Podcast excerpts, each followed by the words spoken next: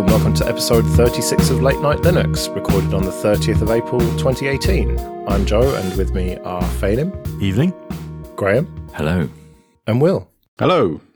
Okay, well, we've got a lot to get through. We're going to get to Ubuntu 18.04 later, but first, some news. And let's start with Oracle being complete and utter bastards for a change. Can you say that? You can say whatever you like.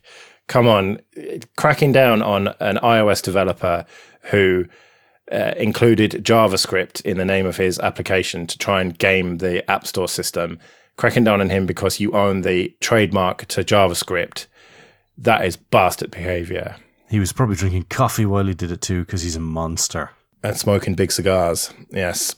But I didn't actually know about this. I suppose I should have really, but yeah, it turns out that Oracle owned the trademark to JavaScript as well as Java, which they acquired. Hmm. It would be nice if this if this meant we couldn't use JavaScript for anything ever again. Uh, yeah, that'd be the GNOME desktop fuck then, wouldn't it? What was it? Confine it to room 101 or what was it? oh, Yeah, yeah. does that go or does Node go first? Oh, yes, please. Don't worry. I'm sure that'll happen soon enough anyway. Some disgruntled four line plugin writers. Can, can we start calling it Node.JavaScript? Oh, yes, please. Well, there's talk of it reverting back to LiveScript, which isn't a great name either, is it? It's better than Eczema script or ECMA script, as they like to call it. Or Which is a LiveScript? terrible name. But surely it can't change name at this point. It's far too mature. Yeah, I, I think the name's established now, and uh, it's there to forever. The problem is, though, if you can start sending a cease and desist at this point, surely there's the statute of limitations to a trademark. If you don't defend your trademark after a certain period, surely that trademark is not defendable anymore. That's what I don't understand how they're able to actually go along and do this at this late stage. We're getting into serious eye anal territory here, aren't we? Uh, I'm not a lawyer. I don't know. That would be my understanding of it, but not being a lawyer, I don't know. But yeah, it's it's just it's so random for them to attack this one developer. There's so much out there, so many examples of people using JavaScript in names and stuff, and Node.js and all the rest of it. So it just seems weird. Maybe it was just some bored person in, you know, bored intern or something in the Oracle offices decided to send this letter. Well, my take on it was that this was a, a pretty poor quality app, uh, and so perhaps they were just defending their good name and, and didn't want this guy who, by his own admission, was gaming the way that uh, he was getting search results in, in the App Store. Um, to just sort of stop him from being a dick and, and limit the damage that he was doing to their good name. Oracle's good name, right? Yeah, maybe, maybe. But um, right, well, that's enough Oracle bashing. Uh, so KDE Connect is one of the best things about the KDE suite of applications and the Plasma desktop and everything. But installing it on a non-Plasma desktop or a non-Qt desktop at least pulls in quite a lot of dependencies. And so I hadn't heard of this, but GS Connect, which is presumably GNOME Shell Connect, which is a clone of it, a fork of it. Yeah, I'm not quite sure what you'd class it as, but um, yeah, it's a re-implementation of the protocol because it's a obviously it's an open protocol, um, and it's been re-implemented by a developer. And yeah, essentially, you can have your KDE Connect like experience with no dependencies. You still need to install the KDE Connect app on your phone, is that right? You do, yes. But that's a Android app anyway, so there will be no Qt like dependencies there anyhow. So Sure. I may be wrong on this, but I think the KDE developers actually went to some lengths to remove as many dependencies as they could so that people could do this once the popularity of KDE Connect grew so exponentially and there were so many GNOME users wanting to use it as well. that's because they're good guys. Yeah.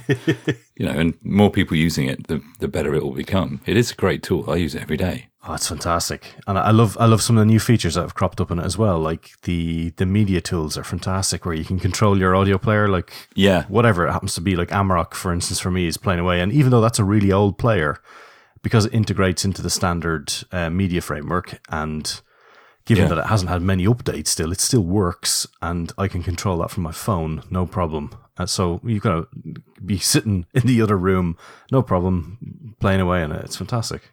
Yeah. And I've my the batteries on my mouse have genuinely gone, and I've been unable to do anything on my machine. And then I've been able to use KDE Connect to do something to uh, shut down my machine or do something useful with it, which is really good. Yeah, that mouse and keyboard feature is brilliant. I think that's that's the best part of it. It's such a simple idea, but being able to just use your phone as the mouse and keyboard, it's sort of good for what I class as a semi-headless box, where it, occasionally you want to do some desktop stuff on it, but generally it's kind of sitting there just on the network with no screen on. But then, rather than having to hook a keyboard and mouse up to it, it would just be so much easier to be able to use KDE Connect. But I found that if you're running it on any other desktop, it kind of works, but just is a little bit ropey, not 100%. So Yeah. hopefully now with GS Connect, it's going to be working a little bit better on other GTK desktops. But um, I'll have to test this on XFCE soon. have you uh, tried it out on your GNOME desktop, Will? I have not yet, but uh, yeah, watch this space. Uh, It's something that I would love to see in uh, in eighteen ten, and, and I was reading about it today. And the the ability for it to p- pause your music when you get a phone call coming in is incredibly useful. You know, I'm, I'm on the phone working from home on the phone uh, a lot of the day, uh, and having that auto pause feature is is going to be really useful. Yeah. It really works. Yeah, and the biggest problem with a lot of modern phones is the vibrate function of them is so useless that I don't even know mine is ringing away in my pocket until I see it pop up in the icon in the corner of my desktop that says the phone's ringing. I'm like, oh, Yeah, and the best part is it's in F-Droid as well, isn't it? The uh, the Android part of it. yeah. Mm, excellent. Um, so there's more KDE bollocks in here. KDE Apps 1804 then. Go on, Graham. You could do it. What's more, more new and awesome KDE stuff? Well, these updates are always incremental from the KDE team, so there's never that much in terms of features to talk about. Um, everything's been revised. There's new stuff in Dolphin and Okular, and uh, you know, the, I think from my perspective, the KDE desktop keeps going from strength to strength. I'm actually inclined to agree with that. I think that when uh, the Plasma 5 desktop came out, it was so much better than 4. And we've just seen this incremental improvement. Just every update that I've tried out has just got better and better and better. And if it wasn't for XFCE and I'm afraid to say Mate, it does come in a pretty close third, which uh, is high praise from me, uh, given that I used to bash KDE on a weekly basis. Everybody did. The dark days of being a KDE user. Yeah, but it's it really has gone from strength to strength, hasn't it? I think so. Um, the, the things that I really like about it, um, it's it, the configurability is obviously important, but I, I, I like the way it doesn't kind of impose a, a way to work um, on you. Um, so on your hardware configuration or how you like. I've, I, for example, I use a tiling window manager script on KDE, which I really like. It splits my screen up to, into columns, and I can move windows around, and I still get all the benefits of having KDE behind that. Um, and I, I, I just don't know another desktop that can do it. So, Phelim, what is new in these KDE apps that stands out to you? Um, some of the speed improvements in Dolphin have been pretty handy. Um, when you're shifting around a large quantity of small files, there was some people experience a fair bit of lag with that, so they haven't they've improved that. I think they had a bit of code clean cleanup in it, um, and they've done a lot of improvement to try and make the the look and feel a bit better, especially for things like terminal window, which surprisingly enough is where I spend most of the time. So the uh, scroll bar is blended in quite nicely there. But one of the cool things they've done is they've integrated uh, the there's a service called Hot New Stuff, which is a web service that ties into the KD Look and Feel website, where you can get themes for various different components like uh, wallpapers, icons, and uh, color schemes, things like that. And you can also now get that tied in there as well. So you can get like, uh, you know, a lot of people would have different color schemes, like the what was the one that was really popular a long time ago, solar, solarized or whatever it was. Oh yeah, yeah. So that was a pain in the arse trying to set that up because you have to try and get all the different background colors, and then you'd realize that you'd forgot one font, and then you'd end up you you, you realize that you didn't see one set of text because it happened to be the same color as the other one. So you're making a big mess of things that way. Whereas someone who's done all that work, you can now easily go and just grab that online. So that's that's a great feature because all those things are already up there and just making it easier to share that stuff around the place is really nice. It never really works for me though. The hot new stuff things. If it, sometimes it'll download stuff. A lot of times it's a link to like kdlook.org. Sometimes it's out of date. Yeah, some of the searching on it isn't stunning. I always end up installing stuff manually. A great thing about Konsole, which uh, you just mentioned, is that you can hide the scroll bar, which I really like. I don't know of, um, so you can just get rid of it completely, and it only appears like when you're scrolling. Uh, I like to see my scroll bars at all times, just to know where I am. Uh, that, that, lovely 70s feel that you go for in your desktops. yeah, exactly. No, to be fair, it's 90s style. Let's uh, let's not go overboard. Um, all right, well, uh, let's talk about Microsoft, shall we? Uh, where do we start with this? The Azure Sphere OS thing. It's got a Linux kernel. It's all about IoT. Uh, it's not a Linux distro as such. It's kind of a direct competitor to what Canonical's trying to do with their IoT solution with Snaps and Ubuntu Core and everything which is a bit strange given that Microsoft and Canonical have worked together quite closely over the last couple of years. I don't expect you to comment too much on that, Will, but what do we think about this? Is this more embrace, extend, and extinguish from uh, Microsoft, or is it just them taking a pragmatic decision to use Linux because it's the best tool for the job? No, I think it's really difficult to guess because, you know, Microsoft keeps its cards very close to its chest. I think the reality probably is a bit of everything. Um, the same reason why they've started they started to get into open source and Linux, you know, quite a long time ago with all their contributions to the kernel.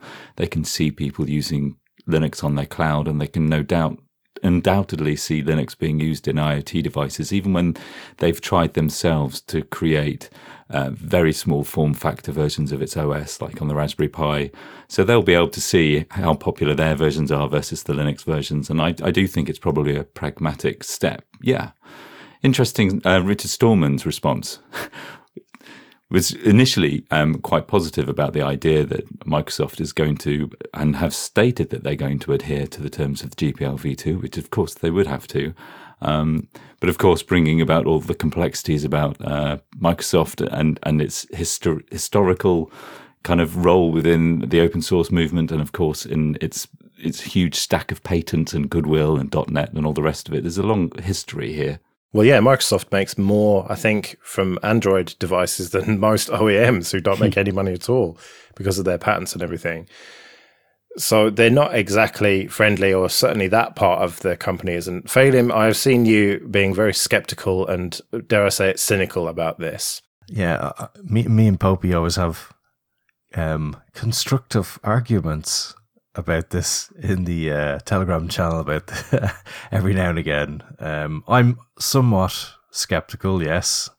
I'm skeptical in the fact that I think people seem to be perhaps over enthusiastically um what's the term I'm, I'm trying to think of the word i don't know people aren't bending over backwards for them but i feel they're maybe giving them a bit too free of a ride with how welcoming they're being maybe i'm being harsh i don't know i mean maybe i'm wrong but um i don't really see them being as overly good or bad i think they're just being a company and companies just make money so i don't yeah. think that's good for us.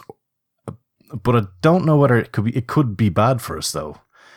I mean, more people using your product is great, but um, you know, you could very easily get swept up in it. And they've got a large marketing team. They've got a large partner team, and that's where the dangerous side of Microsoft is, because those partners don't care about embracing and hearting micro, uh, Linux as much as you know as the core Microsoft guys might heart Linux as much as they want, but the partner side of things is all about being vicious and sharks and making money, and I don't think you're going to win those guys over like that. But you said then that Linux is our product. And do you really think it is our product? I mean, isn't that the whole point of open source and free software licenses is that it isn't our product?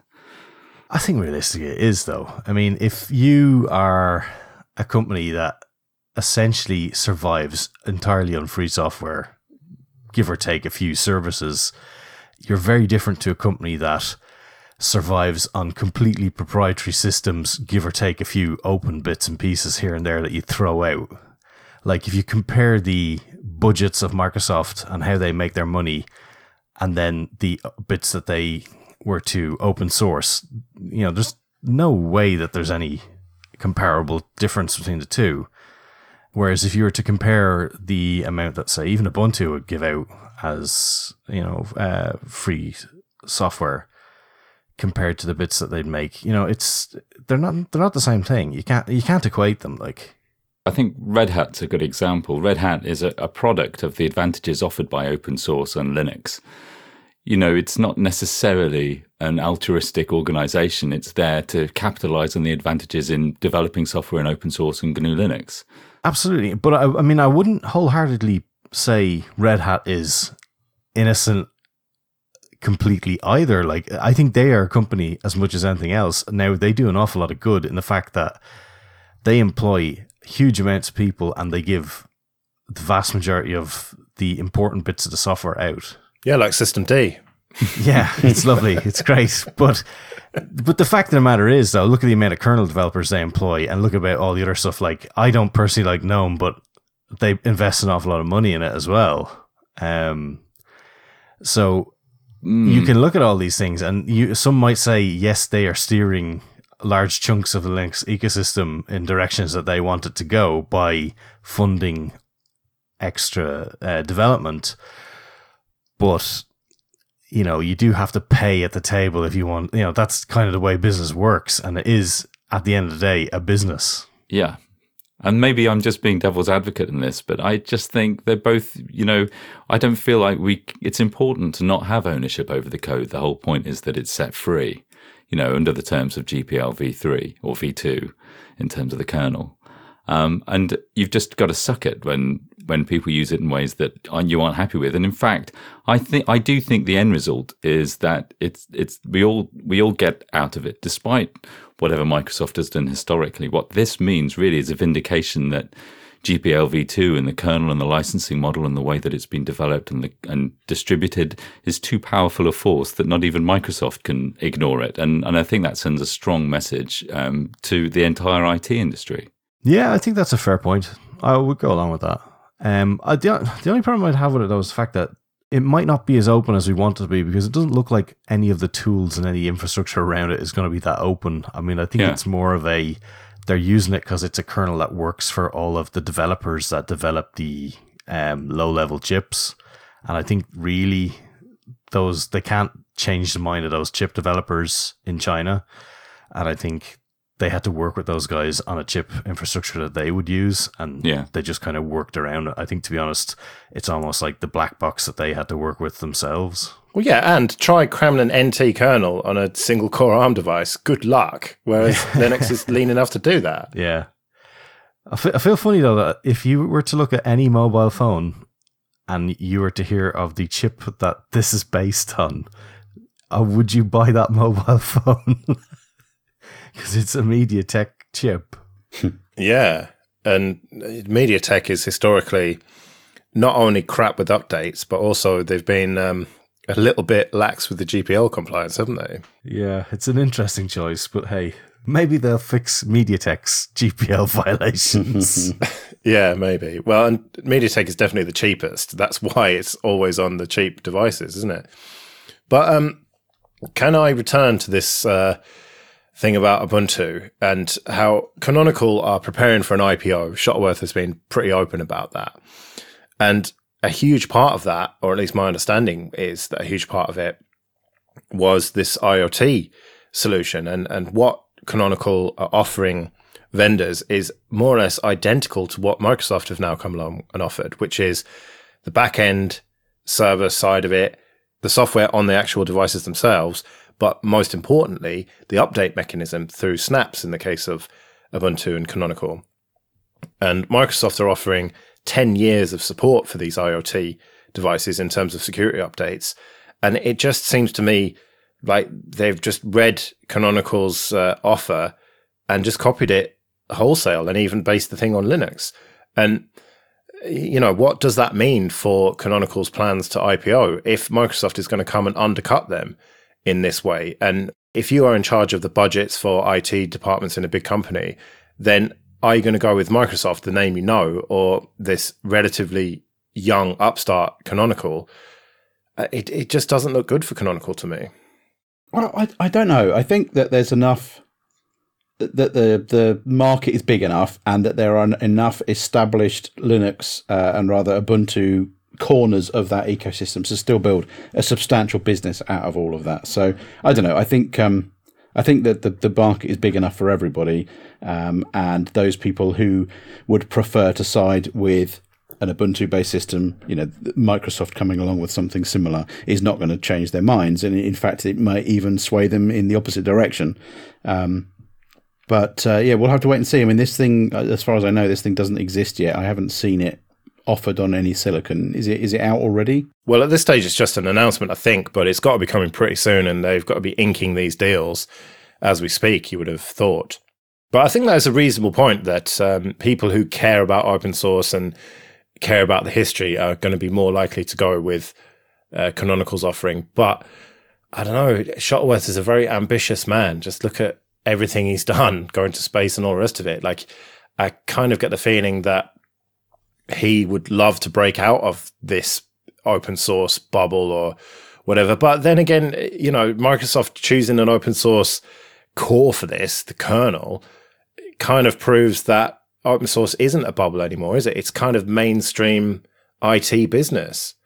So maybe there is a level playing field to be uh, played upon here. Right. And, and if Microsoft, depending on which version of the kernel that they're running, but if people are now making Linux drivers that are compatible with a reasonably up to date kernel, then those drivers should work on any other distro as well within reason. So maybe actually it's going to enable more and more Linux vendors to get in onto these chipsets um, where they previously couldn't have access because the drivers simply didn't exist. Oh, there's always a silver lining, eh? It's got to be somewhere. I need a job. well, uh, let's end the news with a bit of good news, and that is that the German government have decided to go with a pretty major rollout of Nextcloud. So, uh, yeah, good luck, German government. Uh, hope that goes well for you. So much bitterness. well, no, this has got to be good news, doesn't it? That they're rolling out 300,000 users. That That's a pretty good test of it. And it means that they're going to potentially spend public money improving Nextcloud and then we'll all benefit from it. So, mm.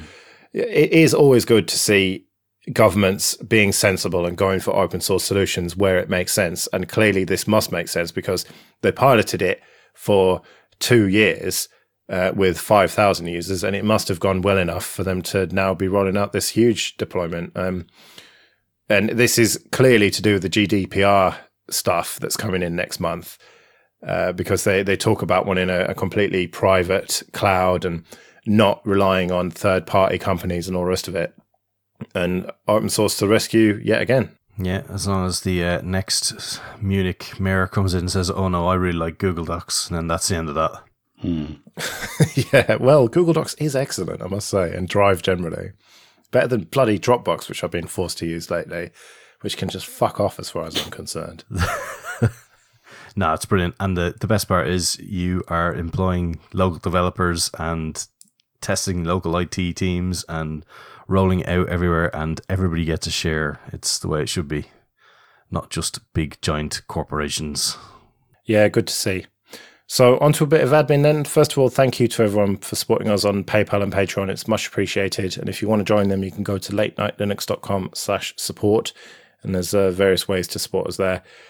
I've got a new idea for a Patreon perk, which I will not announce yet because I'm still working on it but may well be in place before the next episode. So isn't that exciting?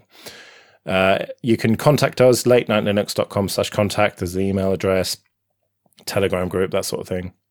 Uh, and I've got a note in here, OggCamp call for papers. So OggCamp, which is coming up in August in Sheffield, I really should know the dates by now.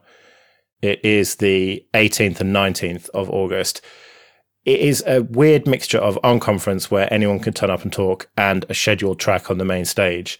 And they want, I say they, I'm kind of somewhat involved, but uh, we want speakers for the main stage. And so there is a call for papers out.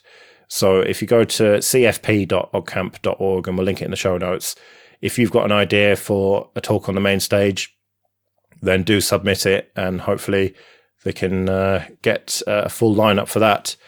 And yeah, come to OggCamp. I should plug that generally. It's a good event. Um, so, of uh, the three of you, who is coming to Sheffield in August? I'm away, unfortunately. Otherwise, I would definitely have gone. Yeah, I can't make it. I think I might even be in work.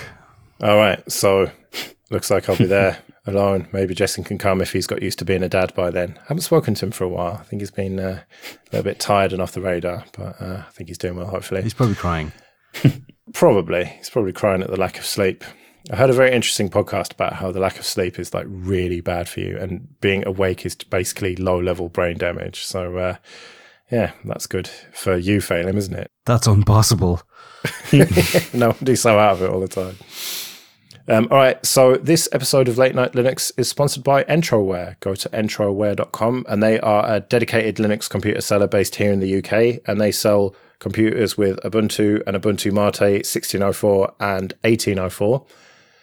And you know, I always say they're a company who cares about Linux. Well, in the last few weeks, Mike from Entroware has been helping out with the Ubuntu release. First of all, with um, a bug that um, was related to the NVIDIA driver, and he helped out with testing for that.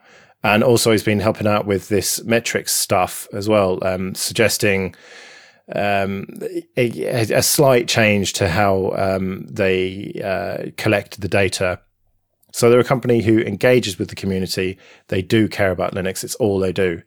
And they've got a huge range of laptops from fairly affordable stuff all the way up to huge workhorses that are ideal for basically anything if you just want something for a bit of light email and browsing, all the way up to 3D art and video editing and machine learning. And almost everything's configurable as well in terms of CPU and RAM and storage. So you're bound to find something to suit your needs and your budget. And they also do some desktops and servers. So they've got all the bases covered there. And they ship to the United Kingdom, Republic of Ireland, France, Germany, Italy, and Spain. And if you do buy one of the machines, then do mention us at checkout. There's a little drop down there. You can put in late night Linux and then they'll know that we sent you to them. So go to entroware.com for all your Linux computing needs. Okay, so Ubuntu 1804 LTS, something of which no doubt you are very proud, Will. Damn right. so this is the first LTS of Ubuntu with the new GNOME desktop. And there's also all the flavors and the server and cloud stuff as well. But as you hear, Will, let's start with the desktop. Looking at it, it's not massively different from 1710, but I suppose that's quite a good thing, isn't it? Right, that's the the whole point is that we we do all the work uh, in 1710 so that we can spend the 1804 cycle uh, closing the bugs and putting the polish on top.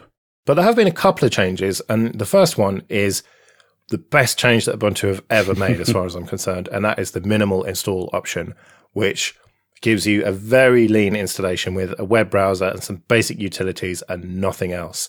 Why has it taken what 12 more more than 10 years to do this so this feature came from uh, a meeting with a customer who explained to us that they were trying to deploy thousands of ubuntu workstations and each one of those when they installed ubuntu off the the cd or the you know the usb stick that they then had to go through and remove things like games because that just wasn't part of their their corporate setup yeah they could have written uh, something to produce a custom version of Ubuntu for themselves, but what they were really interested in was a very straightforward install off the media and it's ready to go.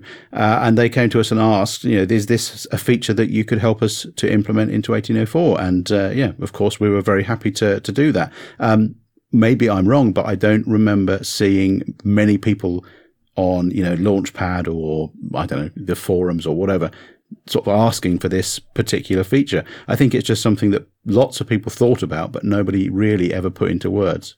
Well, except Xubuntu, who have been offering a separate ISO for, I think, uh, since the last LTS at least, which was pretty much exactly this. Yeah, uh, and having it as a separate ISO is not really where we wanted to go. Yeah, we wanted to, to make this part of a single installer, so you don't have to know that you go and download this particular ISO for this image and you download that ISO for the other image. It, we wanted it to be part of the single, you, you go and download a single ISO for Ubuntu desktop and you've got all this stuff sort of baked in, ready to use. Yeah, it totally makes sense to me. I don't think you need to have a separate ISO. Just that checkbox in the installer makes total sense to me. Hmm. Um, the the other thing is the metrics collection, which caused a bit of a stink when it was announced, and it's fairly unobtrusive. I think it's it kind of quite well done. I mean, what's the reaction been now it's actually come out? Surprisingly okay. Well, I say surprisingly, it, there were a few people that, that got a bit upset that it was you know it's kind of spyware and it got labelled as as uh, snooping and that kind of thing, which was never our intention. Um, we did try to explain exactly what it is that we were gathering up front, um, and in the development of the Ubuntu report tool, which has all been done on GitHub, it's all been in the open. We, uh, yeah, the code's there to investigate, and there was an example of the sort of data we were going to be sending back. So we've been pretty public about what it was that we were gathering. Uh, and then when we landed the first run wizard experience, where it takes you through uh, explaining uh, what's in the report and then giving you the option to either send it or not send it, I think that we dealt with that in a tasteful way and that people saw that it was possible for them to to opt out. They saw that the data in there wasn't some kind of snooping, um, you know, deeply intrusive um, gathering of all of their machine stats, and most people just sort of went, "Meh, so fine. It's uh, it's it's not so bad." And it's very easy to opt out as well. You just tick the box and done, which yeah. is what I tried testing, and it just worked absolutely fine. Good. Well, you know, now you can go back and test it and uh, send your stats in.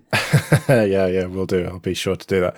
Um, so one thing that I wanted to try was upgrading from 1604 to 1804, and I asked you about this privately, but it, you can't do that via the GUI yet. You can only do it via the command line, and then you have to go via 1710 to do it.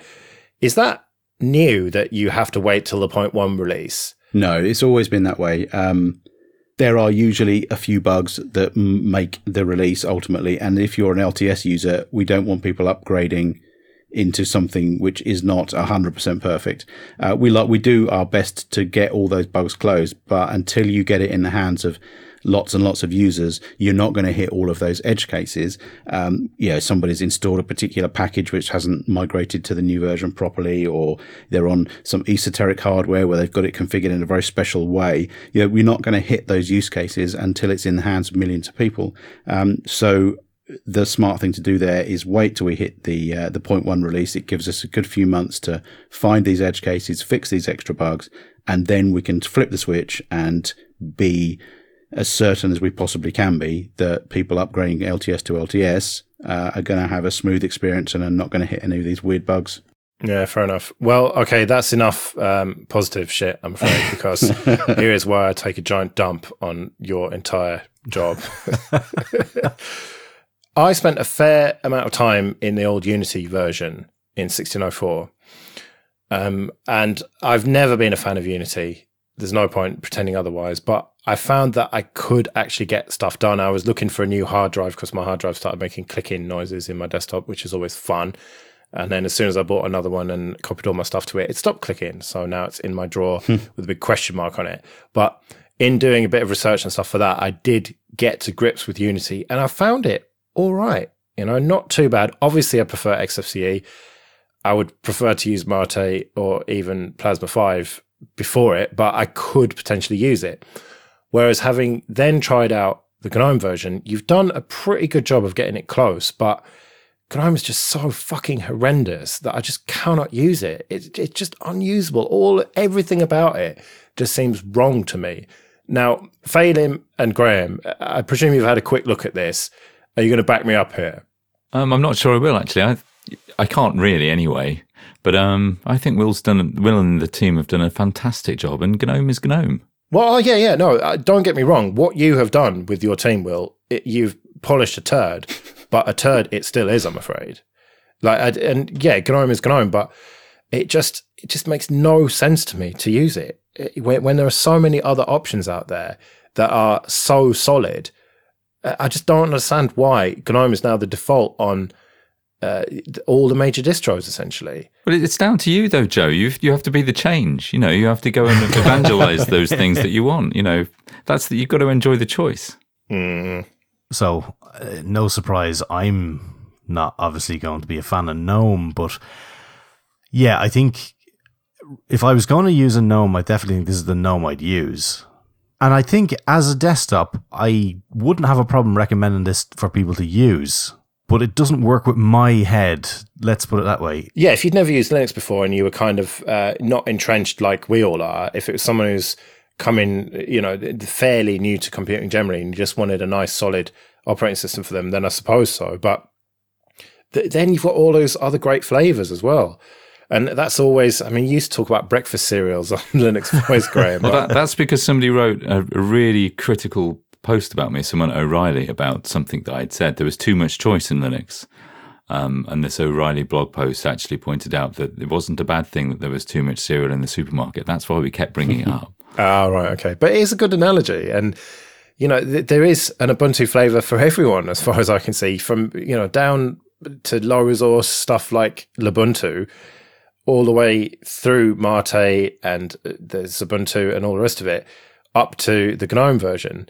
And that to me is the great strength. And it's it's telling, I think, that if you look at the the download page for 1804, the flavors are given equal prominence, uh, much like cloud and um, server and everything. You've got desktop, cloud, uh, server, and flavors. And and that has always been the strength of Ubuntu to me. That if, like me, you just think GNOME is a complete catastrophe, there's going to be a flavor there that is going to be solid. And from what I've tried out of all the flavors, they all are solid, aren't they? I mean, uh, have you managed to have a look at Kubuntu, either of you KDE guys? Yeah, and actually really impressed with what they did there because um friend of the show Michael Tunnel Tunnell Tunnell Tunnell sorry Michael uh, he recommended some improvements to look and feel um for the guys to help improve the well let's face it not overly appealing looking default theme that KDE comes with.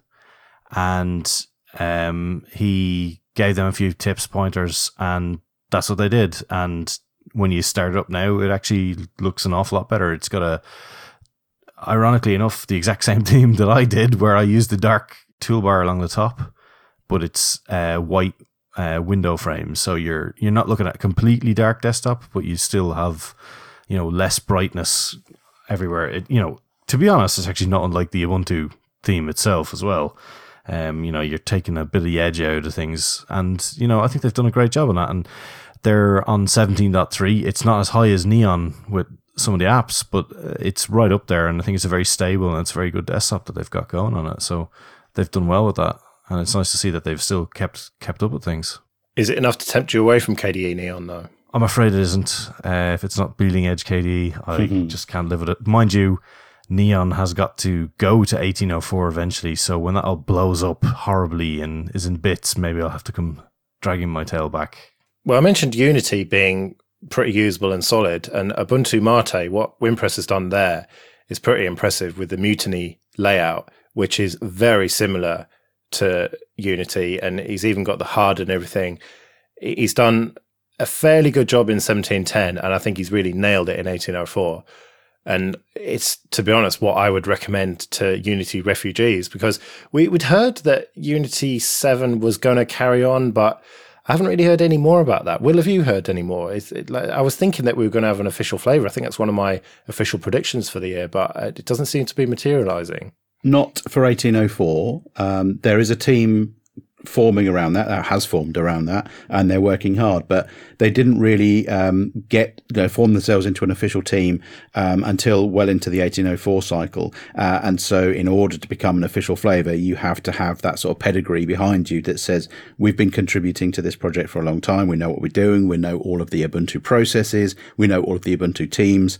Um, and so, you know, you can't just go from uh, a, a, relatively new group of people to an official flavour in in a few months. So I think we'll see that in the future uh, once they've got their their feet under the table and uh, they're a bit more comfortable with the processes. So it will be there, um, but for the time being, it's still in the archive. You can still install it, um, and it still works, you know, more or less exactly as it did. Hasn't it been moved to Universe though? Yes, it's in Universe now. Um, but yeah, if this team that are supporting it um, want to get it back into main, then that's an option. I don't think it's likely to happen, but it's fine. It can live in universe. It can be there quite happily. It can be maintained. It can be kept up to date. Um, it just means that um, that it's not going to be installed by default. But if they want to become an official flavor, then that's certainly a route open to them. They just need to have that um, that sort of pedigree of, of commitment behind them. Because things being in universe, um, I, I learned with the VLC situation. I don't know if you remember. I think it was uh, about six months ago. There was some vulnerabilities with VLC in terms of subtitles, and VLC was in universe, and it just didn't get patched until Quigley came along, Simon Quigley, that is, and and patched it. And so that would be my worry to set someone up with 1804 with the Unity desktop, Unity 7, that what if that effort kind of grinds to a halt over the next, well, five years, potentially someone could be using it. Um, you know, that, that would make me reluctant to do that. And I'd be more inclined to put them on Ubuntu Mate with Mutiny, which, okay, it's not quite exactly the same, but it's kind of close enough. And you know that there's enough momentum behind that project that you're going to get the full three years there, which is probably going to be enough. You're going to be into the next LTS by that point, and you should be able to upgrade them on the point one release or whatever. So I, I don't know. I'm just I'd be reluctant to recommend Unity seven until there's more of a presence there because you try googling it and okay my food might not be too hot but i just couldn't find a, an official website or anything well, the joy of it is that you don't need to because 1604 is an LTS release and is going to be supported for uh, you know years to come. So stick on 1604. Give this team time to to get their stuff sorted out and get organised. Uh, by which time, you know, if they're they're ready to go by uh, 2004, they'll have proven themselves uh, a reliable team and a committed team, uh, and you'll be a bit more comfortable about recommending it to people. I suppose there's always hardware enablement in the uh, meantime.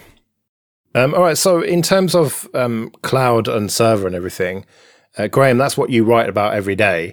Yeah. Uh, is is there anything that stood out to you for this release?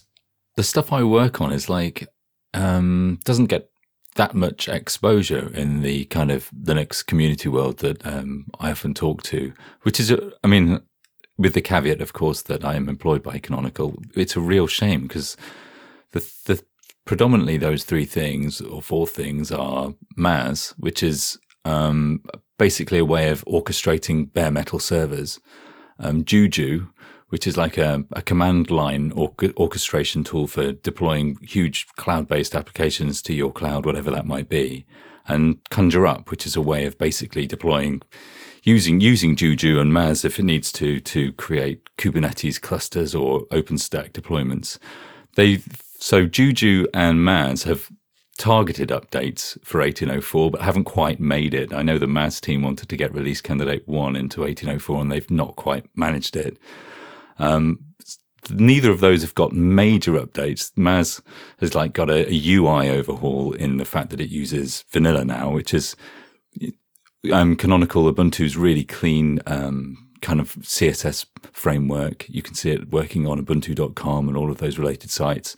And MAAS has a web interface that um, has been moved over to that. Behind the scenes, there's loads of kind of performance improvements where what was taking 100 SQL um, statements is now just requiring five and, and, and that kind of stuff. So it's difficult to like say it in a pithy way in a podcast what what has been improved but those they they really are strong open source tools for working with the cloud and 2.4, both targeted with Juju and MAAS, will make it into this LTS cycle.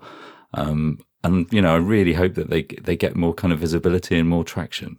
That sounds a bit sales pitchy, but I, I really do feel it. Welcome to my world. Yeah.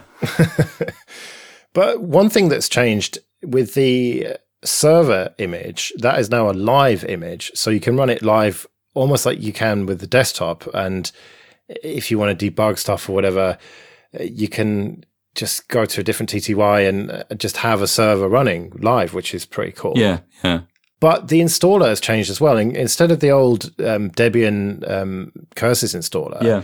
you've got this new kind of halfway house, which I wanted to try out, but the test machine that I wanted to try out on has got multiple partitions, including Windows and just various. It's my test machine. What can I say?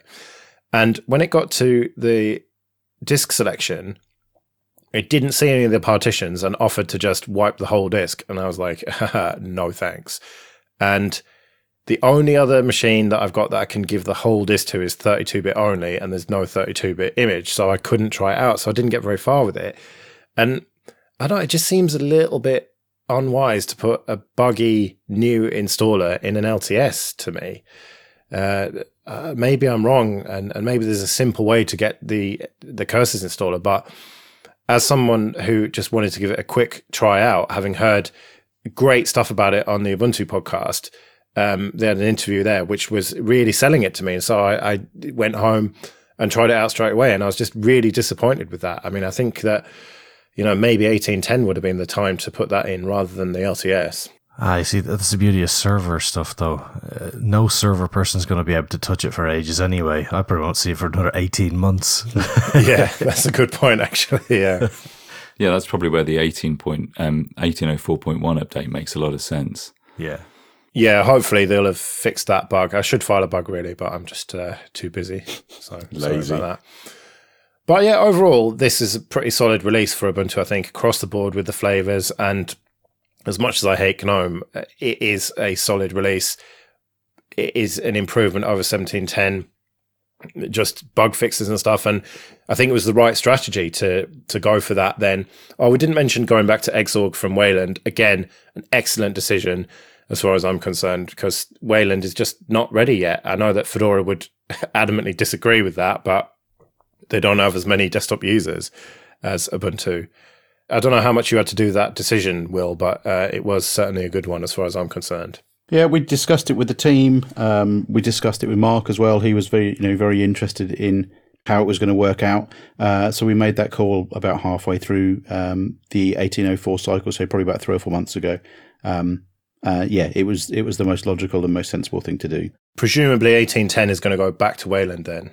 That's the plan today, um, but we're in Berlin at the moment to talk about this with uh, with stakeholders and and you know other interested parties. So yeah, I think we will. Uh, what I'd really like to see is back to Wayland for 1810 get all of the the various bug fixes and things that we've been working on landed upstream.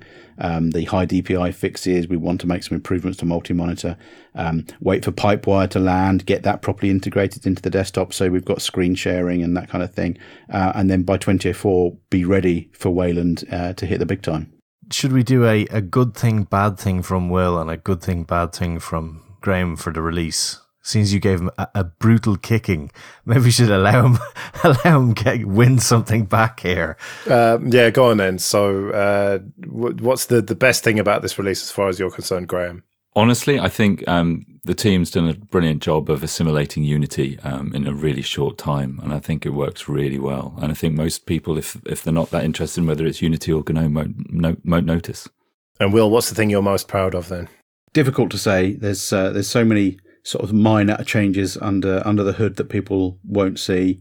Um, I think for me, I'd probably say it's the live patch integration into the um, the first run wizard. This is a, a, tool, fantastic tool for for developers to use, and uh, it's been offered up free of charge. That's not just a sales pitch. You know, it's a genuinely useful tool, um, and it's there front and center and easy to install.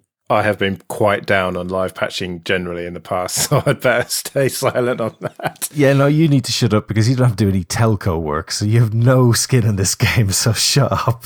live patching for the win. I know, but Jesus, on your desktop, if you can't afford to restart your desktop, like get a fucking SSD. It's only going to take 20 seconds. Oh, you just wait till you're doing 24 and a half podcasts a day. You'll know, you'll, you'll want your live patching too by then.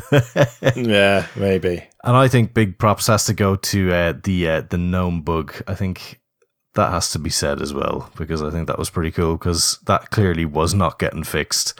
And I've seen a fair few blog posts about people who are saying that it didn't seem like that was going anywhere and seemed to have been reported quite a while ago. And it looked like um, it, it, until you guys showed up, uh, it wasn't getting fixed. So yeah, I think that was pretty cool.